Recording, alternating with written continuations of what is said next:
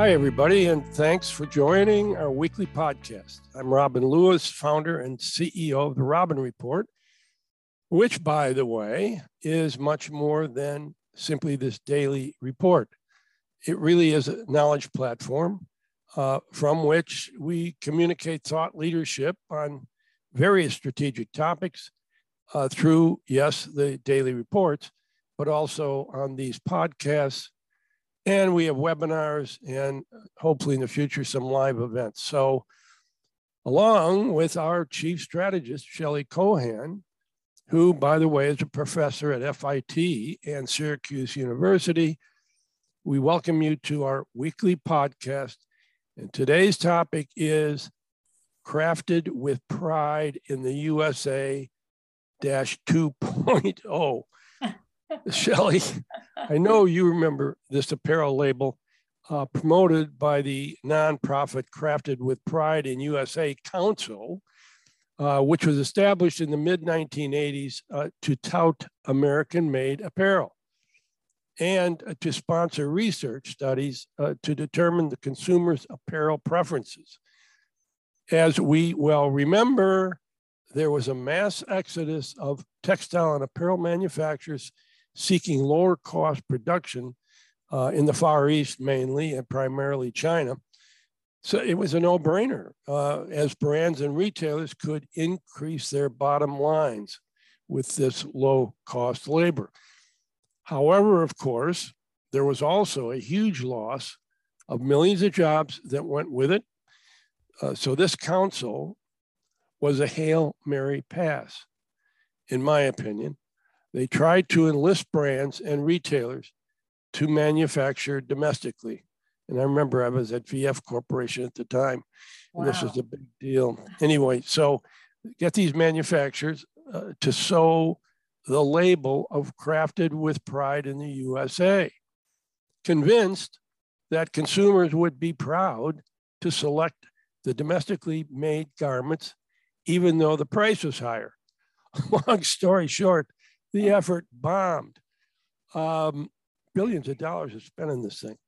Anyway, common sense prevailed, right? I mean, simply yeah. a consumer, when they're confronted with two choices of, let's say, a pair of jeans, and one is made in China for 15 bucks and another with a USA label on it for 25 bucks, well, I don't have to answer the question, right? Ergo, a half century of foreign made goods, right? That's right, Rob. And I, I remember all of that as if it was yesterday. And over time, it wasn't just the textile and apparel industries, it was across all the so called blue collar industries. The powerful right. unionization, the Teamsters, the UAW, um, that all lifted wages and built up this middle class. But mm-hmm. many and many others. But over time, management found lower cost production across the industries. Thus, this ended up lowering cost production, moving everything overseas, and then we essentially hollowed out our middle class. So, according to the National Association of Manufacturers, today less than 10% of private sector jobs are in manufacturing compared to 40% at the end of World War II. Wow. Um, but it's still a key sector in the economy and one that pays much better than other sectors. The Labor Department reports the average weekly wage for manufacturing jobs is 1250, 1250 per week or 65,000 annually. That's 11% more than private sector jobs overall. And get this, Robin, it's 81% higher than most retail jobs. Yeah. That's that's a whole nother subject. But yeah. as you said, you and I have been talking about supply chain collapses and poor management of inventory and attached to those supply chains and now with technology and superior uh, artificial intelligence and analytics and the calculation that time to market really has a big cost added to it.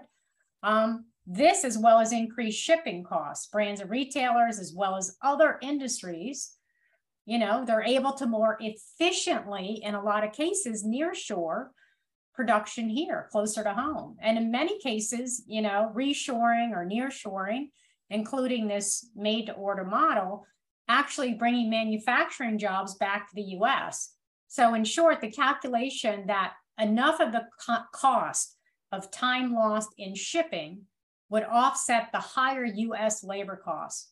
And by the way, the inventory flows will be more accurate, along with increased agility and more demand responsive to the market real time. All of this increases its efficiency. Exactly, Shelley, all of it. And, and plus, our thesis on localization, smaller stores, but more of them in neighborhoods, which means there will be a need for more but shorter supply chains, faster, more responsive, more agile, as you said. And this all drives perhaps a mass exodus out of foreign shores and back to the good old USA. Wouldn't that be great? Yeah.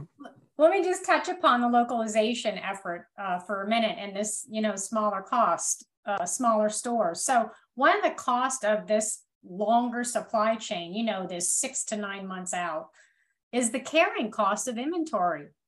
That's a big component of it. And so for some companies, especially large format stores, general merchandise stores, department stores, discount sectors, the amount of inventory required is tremendous. And now that online has been added and they have this endless aisle, the investment in inventory is huge. For companies that store inventory or end up with a slower turnover, so they end up with added uh, goods at the end of the season, they're going to have higher carrying costs. And of course, markdowns like we're seeing right now today if there's too much stock. Oh boy, you got that right. So now you brought up the longer production schedules. Let me also add that with retailers like Macy's, Walmart, Target, and Kohl's, they have really uh, gone after the private label right. that requires longer timelines from design to production. Uh, to be honest, one of the main reasons Kohl's is sitting with so much stock is because of its huge commitment to private label.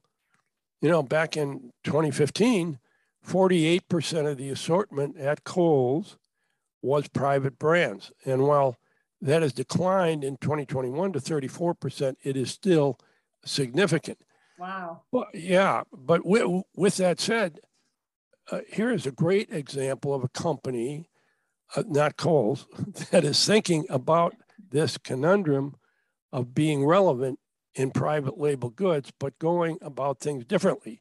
And this one huge example, and it, that is none other than Walmart, they have for some time declared uh, that they would support Amer- American manufacturing wherever it makes business sense.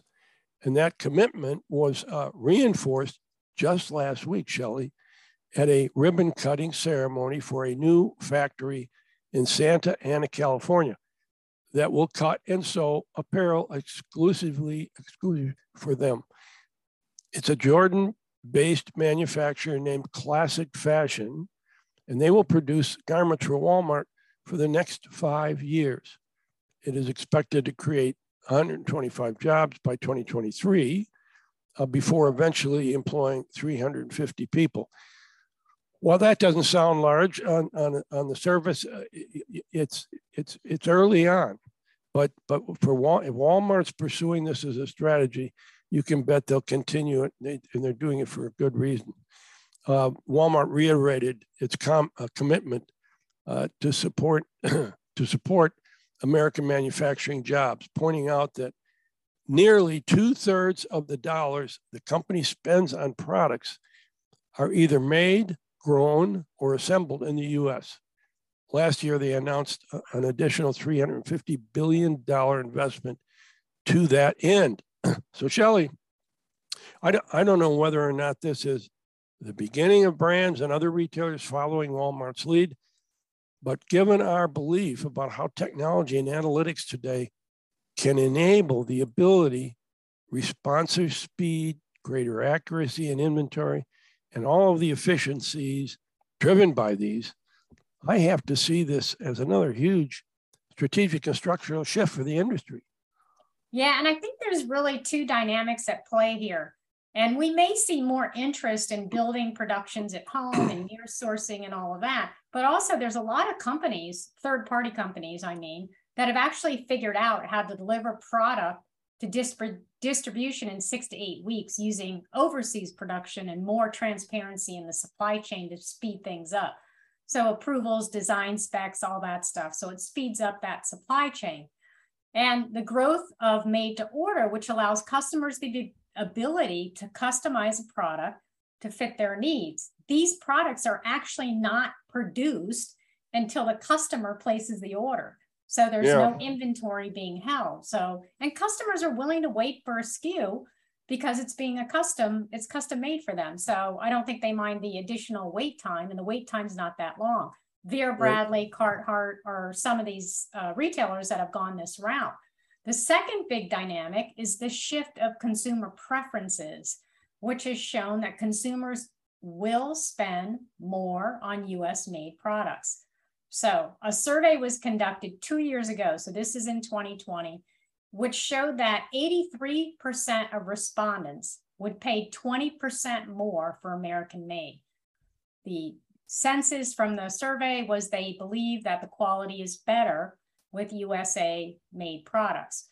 With that said, this was before the 8.2% higher inflation that we're currently living with. So, a budget strapped American may actually not spend more for American made products. So, Retail Brew, which is one of my favorite publications, along with Harris Poll, did a survey this year in July. So, fast forward two years, and it showed that inflation is really taking a bite out of American made products. Only 48% of those surveyed would actually pay between 10 to 20% more for American made products. 17% say they would pay 30% more. And Robin, I know there's different databases, different sur- surveys and all that, but it's also a very different time right now. Well, that that's that's the main point, Shelley, because way back in the 80s, uh, this council was doing all kinds of research and blah, blah, blah. And they came up with the same wonderful altruistic idea that, you know, consumers would pay more. But so, you know, what consumers say and what they do can be very different. I mean, you've been involved in research long enough to know that. And I agree, inflationary pricing will have an impact on what and how much uh, people are going to buy. But inventory optimization is an, an imperative for brands uh, today, as we have discussed many times. Inventory accuracy must be an edict going into 2023 and beyond. And by the way, most importantly, the consumer is the number one beneficiary of this kind of integrated, seamless, and immediate delivery, either on the shelf or online, you know, wherever they are. So, what's your take, Shelley? Well, I mean, spot on, Rod. I do believe closer production facilities may not shift overnight, but strategically, um, it'll be the brands and retailers eventually moving closer to where people live. Yep. You know, and their production and delivery must be closer too. It's obvious Walmart gets this. Of course, they get great PR from saying they're supporting new jobs and American industry and so forth. But like everything else, it has to make financial sense. Right. It also has to make sense for the brand. It has to be part of it, the ethos of the company. So manufacturing in the US to create create better quality goods really doesn't make sense for a customer base that prefers cheaper options and more replenishment, mm. a la Shein or Zara. But for companies that it's part of their brand promise, customers become attached to the brand and they're very loyal. American Giant is a great example. This is the maker of the best hoodie ever. And Robin, I really know this because I own two of them. They literally are the best hoodie ever. But Bayard Winthrop back in 2012 saw a lack of affordable, high quality American made products. So the ethos of the brand has really had this really strong, loyal following. Bayard said in a recent interview speed to market and the better quality control that are available in a domestic supply chain can provide a counterweight to lower labor costs and lack of regulations overseas. He's also of the mind that if we want to make a significant swing and really truly bring manufacturing back to the US, it's actually going to have to take government incentives. Yeah. So all these large, big brands, They already have these big commitments to international supply chain, and they just don't have an incentive to change. Well, I would say until the pandemic hit and the whole yeah, supply chain yeah. collapsed. And maybe that's the catalyst to bring on change. Like you and I said before, the pandemic as an accelerant. Yep. And I, I mentioned Carhartt earlier. Um, they do about $2 billion annually, and they're a manufacturer of products. They sell to retailers, but they also have their own direct to consumer business.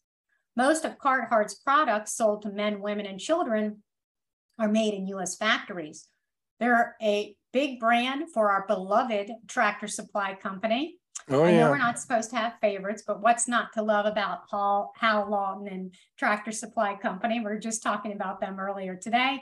Yep. Um, but you know, while Car- Carhartt is made in Mexico and China as well, so they have many di- distribution points. The Made in USA line features some of the most iconic pieces.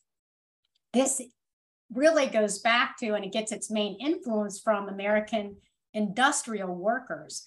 So there's a deep connection there with the products that are American made. So Carhartt manufactures here, it manufactures overseas, and customers can determine which is right for them. And I, I think a hybrid model is smart and similar to what our friends at Walmart are doing. Yeah, you know, also, Shelley, I'm sure you have some numbers. Um, about uh, the shift of jobs from the US to other countries in terms of manufacturing. Um, maybe you can tell us for, for all jobs across several industries, and then maybe uh, specifically apparel and textile. The numbers sure. have to be uh, tremendous. Sure, absolutely. So, despite being a leader driver of employment growth for decades, manufacturing has shed employment over the last 40 years as the US economy has also shifted to service providing industries. So if you go way back to June of 79, manufacturer manufacturing employment reached an all-time peak of almost 20 million. Wow.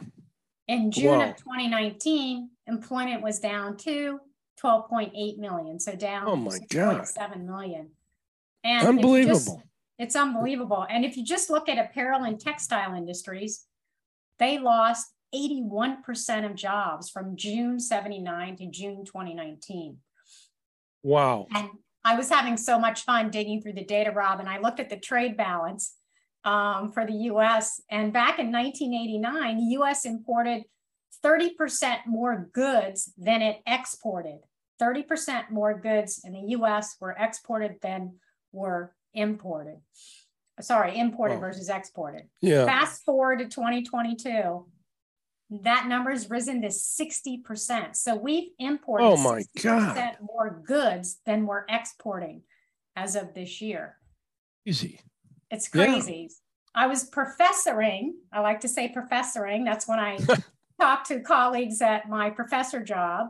And uh, Todd Blumenthal at FIT which you know as you know robin FIT does a lot of work on sustainability efforts mm-hmm. yep. um, in the programming curriculum but he was telling me about a new law called the fashion sustainability and social accountability act. Huh. this, this is a state bill for new york and if it passes it's going to make new york the first state in the country to hold the biggest brands in fashion accountable to their environmental and social impact. So I'm talking about working conditions, labor practices, greenhouse gases, product processes, and chemicals that negatively impact the environment.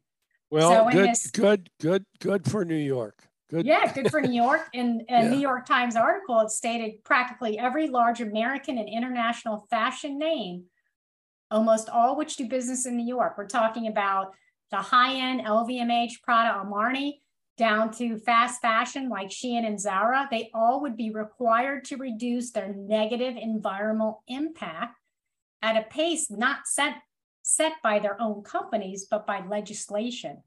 So if companies are required to be transparent in their supply chains, the consumer becomes more educated and then they can begin to make choices based on these factors. Robin, yeah, hold, Shelley, let me yeah. let me jump in here one second.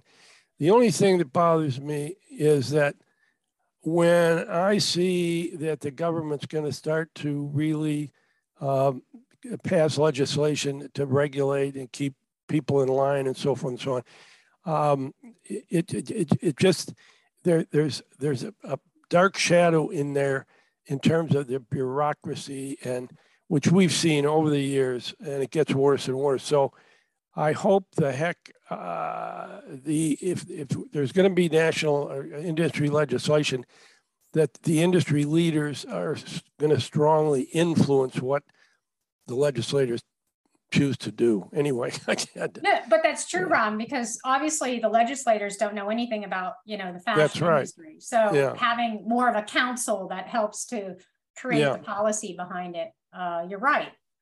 Um, but remember what happened with food labels. Mm. You know, imagine you know being able to see on your fashion brand exactly you know more details in transparency and supply chain there's some companies that do this already you know patagonia, patagonia eileen Fisher. oh yeah there's other companies that kind of already do this but when the covers are lifted across some of these practices that are going on with offshore production laws like this may actually be another catalyst to bring production back to the us and I was corrected in my terminology. It's not called near sourcing, which is really industry jargon, but it's called right sourcing back to the US, meaning that putting manufacturing back, you know, in the US where it belongs. And part of that goes back to sustainability efforts and everything behind the scenes uh, in terms of being able to produce here versus overseas. Shelley, that's it. The whole point. You created the operative word right sourcing beginning and bringing manufacturing back to the U.S. And all of what we've been talking about not only makes it possible, but by the way, it also makes it more profitable at the end of the day. With the growing understanding of technology and perfecting the use of it to reduce costs and time throughout the supply chain, it will more than offset higher labor costs and therefore higher margins for brands and retailers.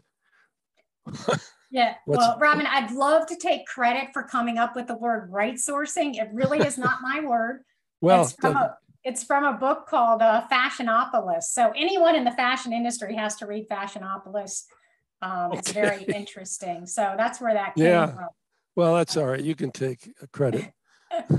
but uh, for our listeners, you can find more of our podcast on Apple, Spotify, Buzzsprout, and the RobinReport.com. You can look for us on YouTube where we broadcast our podcast as well. And please follow us on social media, link in with us, follow us on Twitter for the latest thoughts about the industry. And I want to thank everybody once again uh, for joining us today. I'm sure you learned a lot, or hope you did. And um, as I've said before, if any of you have a topic uh, that you've been thinking about and would like Shelley and I to cover, please send me an email at uh, robin at therobinreport.com. And thank you again.